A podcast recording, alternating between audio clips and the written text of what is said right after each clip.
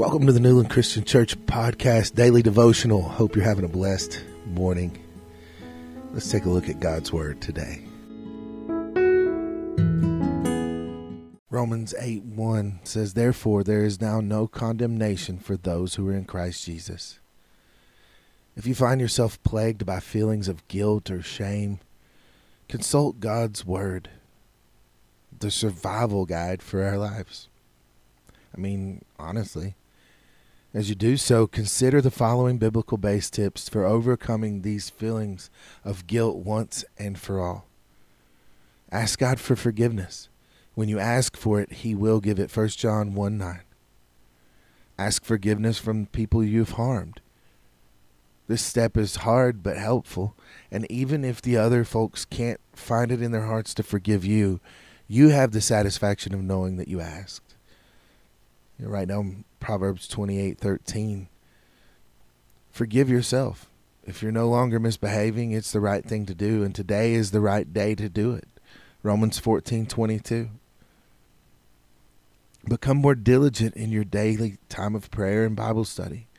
A regular time of quiet reflection and prayer will allow you to praise your Creator, to focus your thoughts, to remind yourself of His love, and to seek His guidance in matters great and small. Isaiah 54 and 5. Get busy making the world a better place. Now that God has forgiven you, it's time for you to show your gratitude by serving Him. Doesn't mean that you have to change people. It just means to love and to forgive and to be loving and forgiving. Matthew 23 11 and 12. Now, those verses I give you, you know, I give them to you. Write them down, look them up. Go back and listen and write them down if you didn't. But if you're feeling guilty, then stop doing the things that make you feel guilty. How can you expect not to feel guilty if you should feel guilty?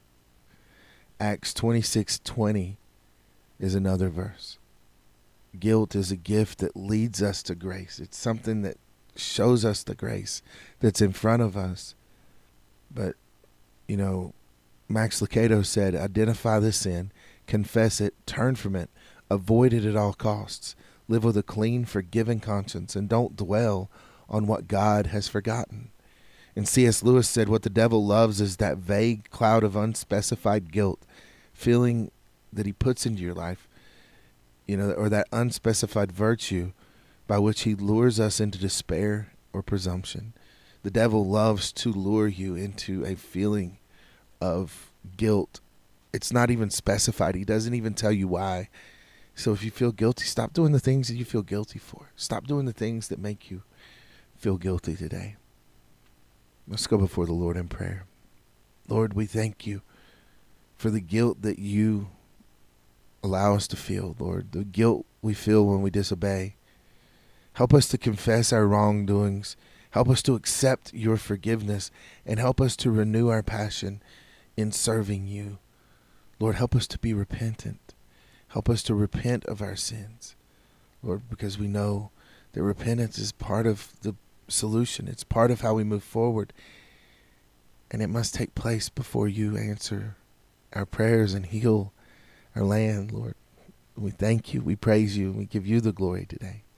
We pray in the holy name of Jesus Christ, our Lord and Savior. Amen.